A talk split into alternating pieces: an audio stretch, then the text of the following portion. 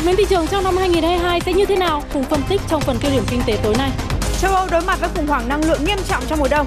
Giỏi phát nào cho vấn đề này?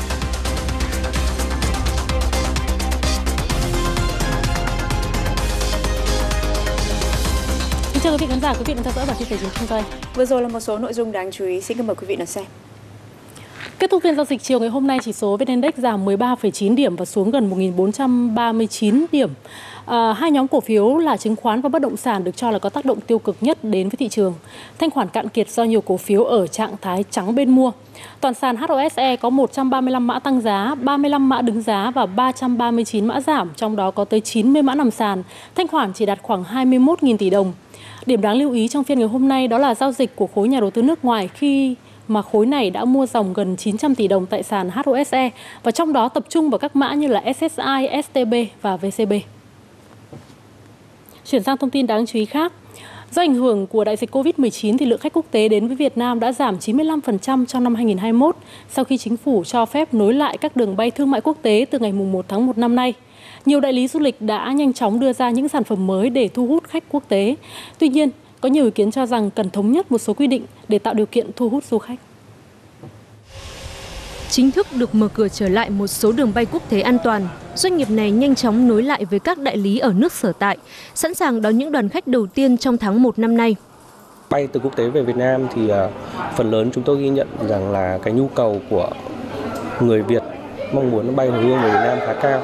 Đối với cái nhu cầu hiện tại thì chúng tôi cũng ghi nhận chưa được cao đối với phân khúc khách hàng nước ngoài. Hiện nay chúng tôi vẫn theo à, cái yêu cầu là à, sẽ tổ chức à, những chương trình tour khép kín tại thành phố Hồ Chí Minh, xong sau đó thì sẽ kết hợp với các địa phương, à, à, ví dụ như những nơi mà đã đồng ý là cho phép là thí điểm, ví dụ như là Kiên Giang à, hay là Quảng Ninh hay là Đà Nẵng, Quảng Nam, vân vân. Theo các doanh nghiệp, ngay thời điểm này họ đang tận dụng tiết trời nắng ấm phía Nam để thu hút lượng du khách tránh rét từ châu Âu và Nga. Tuy nhiên để hút khách đến, cơ chế nhập cảnh vẫn cần có sự điều chỉnh. Một số nước mà họ có thói quen các cái nước mà có hộ chiếu mạnh ấy, như là Nhật Bản, Mỹ thì họ có thói quen là ờ, đi đến đâu thì họ cũng không cần phải phải phức tạp như vậy thì họ đang đang có cái e ngại. Thì chúng ta cần phải có những cái chính sách tốt hơn cho cái vấn đề mà cấp visa hoặc có thể cấp visa điện tử ờ, online. Thêm vào đó, từng địa phương tại Việt Nam vẫn có những quy định chống dịch khác nhau, dẫn đến việc du khách lúng túng khi muốn đi tới nhiều địa điểm trong cùng một lần đến Việt Nam cung cấp thông tin an toàn về bối cảnh dịch. Đây là cái nhu cầu lớn nhất ở thời điểm này và chúng tôi đề xuất là chính phủ chỉ đạo các địa phương ờ, công bố rõ ràng những cái yêu cầu liên quan đến việc đi lại, dịch chuyển, lưu trú. Chúng tôi cũng đề nghị là các địa phương có cung cấp và xây dựng cái đường dây nóng để chuyên hỗ trợ cho những cái thông tin tương tự ở trong cái lĩnh vực này. Hút khách quốc tế đến Việt Nam không phải câu chuyện đơn giản khi hộ chiếu vaccine giữa các quốc gia còn chưa thống nhất, các chuyến bay thương mại quốc tế chưa nối lại hoàn toàn như trước đây. Tuy nhiên những tháng đầu năm mới, với lượng khách Âu Mỹ đến Việt Nam cũng là tiền đề để ngành du lịch Việt Nam có cơ hội điều chỉnh từ dịch vụ đến chính sách đón khách, chạy đà cho những tháng bùng nổ phía sau.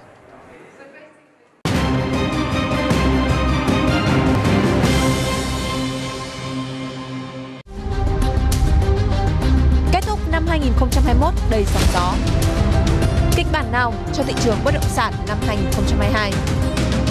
Giá nhà liên tục tăng cao, liệu bong bóng bất động sản có xuất hiện hay không?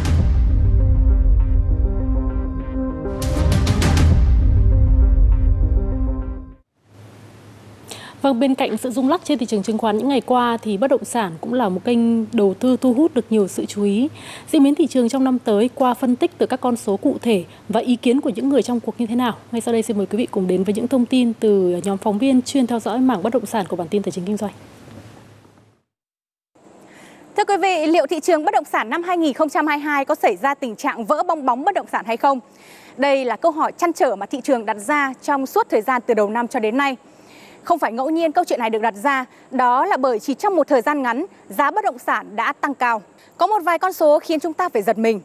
Ví dụ như tại Hà Nội thì giá chung cư đã tăng 13% là mức cao nhất trong vòng 5 năm qua, theo thống kê của CBRE. Hay như giá biệt thự liền kề thì đã tăng 82% theo năm, theo thống kê của Savo. Và tại nhiều nơi thì à, giá đất nền cũng đã tăng từ 40 cho đến 50% trong năm vừa qua. Điều đang nói là dù mức giá tăng cao nhưng lượng giao dịch, đặc biệt là ở thời điểm cuối năm 2021 tại một số khu vực có dấu hiệu chững lại. Tuy nhiên, theo ý kiến từ Bộ Xây dựng và phía các chuyên gia, thị trường dù có dấu hiệu bong bóng nhưng khó vỡ.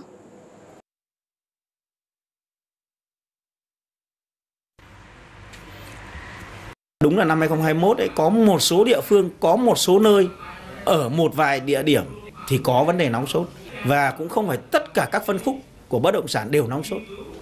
Mà chỉ có một số trường hợp à, ví dụ như là à, do tách nhập đơn vị hành chính ví dụ như là do hạ tầng phát triển hoặc ví dụ nghe cái thông tin nó chưa đầy đủ và thay đổi quy hoạch thì có tăng giá.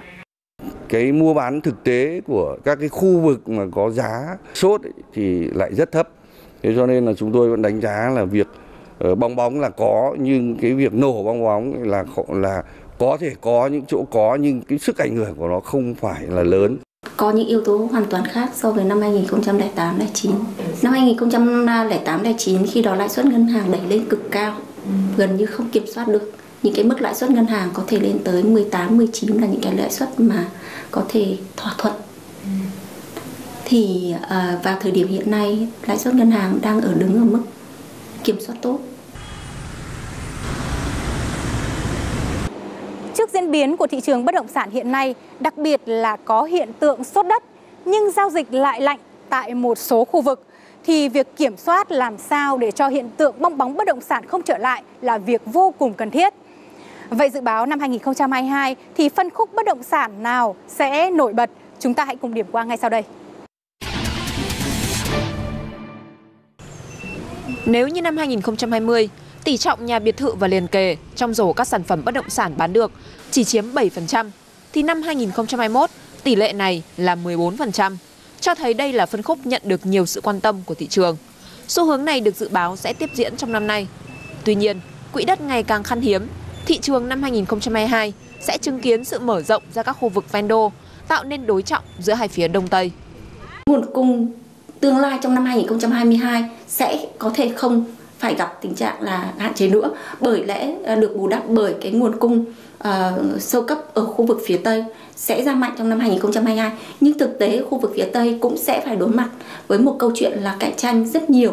Khi chúng ta nói đến khu vực Long Biên ấy, thì chúng ta cảm thấy là uh, làm gì có nhiều đâu. Nhưng câu chuyện nó sẽ là xa hơn Long Biên sẽ là ở khu vực phía đông khu vực Hưng Yên. Nó sẽ ra hàng. Việc tăng giá nó cũng sẽ phải rất hết, hết sức thận trọng.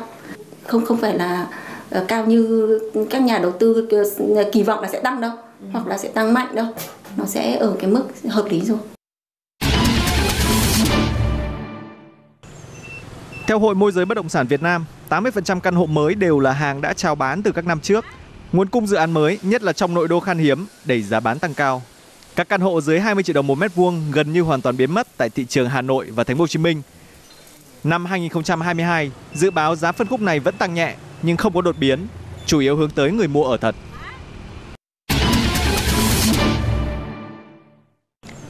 Theo Bộ Xây dựng, tỷ lệ lấp đầy bình quân tại các khu công nghiệp của 8 tỉnh thành phố vùng kinh tế trọng điểm phía Nam đạt khoảng 80%. Mức giá chào thuê đất tăng từ 10 đến 30% so với cùng kỳ của năm 2020. Những chỉ số tích cực trên là căn cứ khiến nhiều nhà đầu tư tin rằng bất động sản công nghiệp tiếp tục là gà đẻ trứng vàng trong năm nay.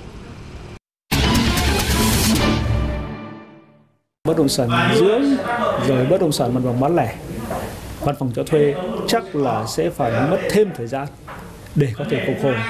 Ví dụ về bất động sản nghỉ dưỡng chẳng hạn, chúng tôi đang ờ, dự báo là du lịch của chúng ta à, chỉ có thể phục hồi gọi là gần như hoàn toàn đến cuối năm 2023 và như thế ta thấy rất rõ là bất động sản nghỉ dưỡng có lẽ cũng cần phải mất một hai năm nữa mới có thể phục hồi. Đã từng là kênh đầu tư làm mưa làm gió trên thị trường, song phân khúc này đã trải qua gần 2 năm sóng gió tỷ lệ hấp thụ chỉ hơn 30%. Nhiều chủ đầu tư phải tính cách làm mới như tạo ra dòng nghỉ dưỡng gắn với chăm sóc sức khỏe trị liệu, sân golf, bán căn hộ sở hữu lâu dài nhưng dùng cho du lịch nghỉ dưỡng. Đặc biệt, thay vì đầu tư đánh bắt xa bờ tại các tỉnh phía Nam, nhiều tập đoàn đã dịch chuyển đầu tư sang thị trường phía Bắc gần Hà Nội. Nhiều ý kiến nhận định năm 2022, các dự án có vị trí đẹp, độc đáo, phù hợp làm ngôi nhà thứ hai vẫn hút dòng tiền từ giới thượng lưu. Hình ảnh nút thắt cổ trai được chúng tôi mượn để nói về những vướng mắc trong pháp lý về luật đầu tư, luật nhà ở, luật kinh doanh bất động sản hiện nay vẫn chưa được tháo gỡ. Nó khiến cho mặc dù nhu cầu nhà ở thật là rất lớn, nhưng nguồn cung bất động sản ra thị trường trong năm 2022 thì lại rất thiếu. Và đây cũng chính là nguyên nhân khiến cho các môi giới có thể đẩy giá đất lên cao, tạo ra các cơn sốt đất, hay các chủ đầu tư có thể khiến cho giá nhà đẩy lên rất cao. Và nếu như nút thắt cổ trai này được tháo gỡ thì trong thời gian tới thị trường sẽ trở nên minh bạch hơn, cung sẽ gặp được cầu và những người có nhu cầu về nhà ở thật có khả năng sẽ mua được nhà.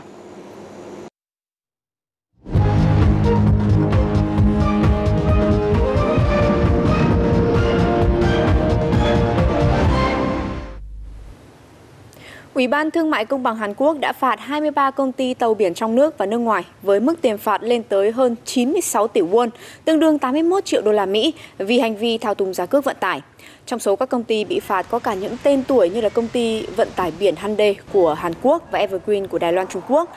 Theo Ủy ban Thương mại Công bằng Hàn Quốc thì những công ty này đã bắt tay nhau để giữ mức giá cước tối thiểu qua đó duy trì chi phí cao một cách nhân tạo trên thị trường vận tải biển quốc tế, dẫn đến thiệt hại tài chính cho các nhà xuất nhập khẩu của Hàn Quốc.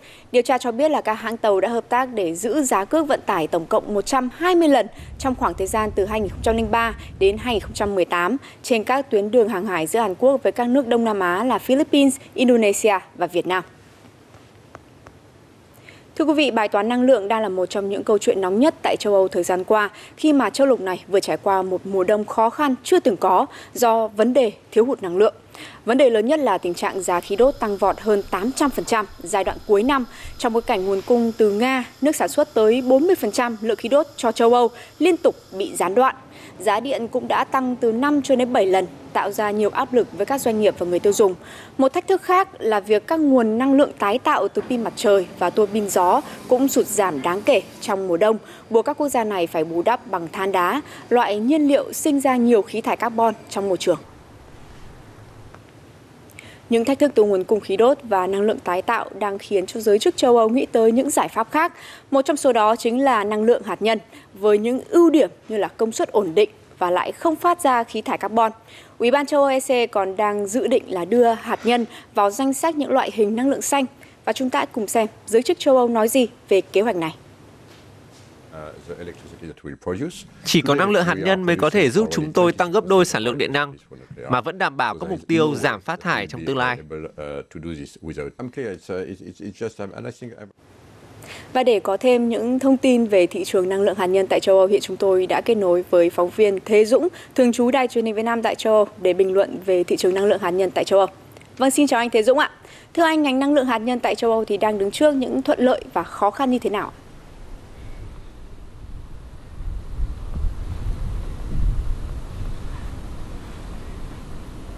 Vâng, ngành điện hạt nhân châu Âu đang đối mặt với những thuận lợi và thách thức đan xen khi sản lượng điện ở một số nhà máy điện hạt nhân, nhất là ở Pháp, sụt giảm vì hết khấu hao.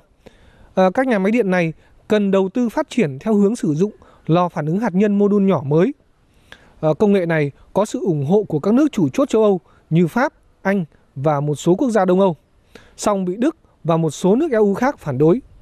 À, tuy vậy, nhiều ngân hàng và giới đầu tư tài chính châu Âu nhận định điện hạt nhân là kênh đầu tư hiệu quả và họ đang bám sát việc EU có đưa năng lượng hạt nhân là nguồn năng lượng xanh hay không. À, nếu được coi là năng lượng xanh thì việc phát triển điện hạt nhân mở ra thị trường đầu tư hiệu quả vào các công ty khai mỏ, ờ, đơn vị sản xuất và cung ứng điện. À, một khi mở ra chủ trương là phát triển lĩnh vực này, các nước và nhà đầu tư châu Âu lại đối mặt với sự cạnh tranh từ các nhà đầu tư và công nghệ của Mỹ, Trung Quốc và Nga. Xin trở lại trường quay. Điều kiện như vậy thì làn sóng đầu tư vào điện hạt nhân của các quốc gia châu Âu đang diễn ra như thế nào thưa anh?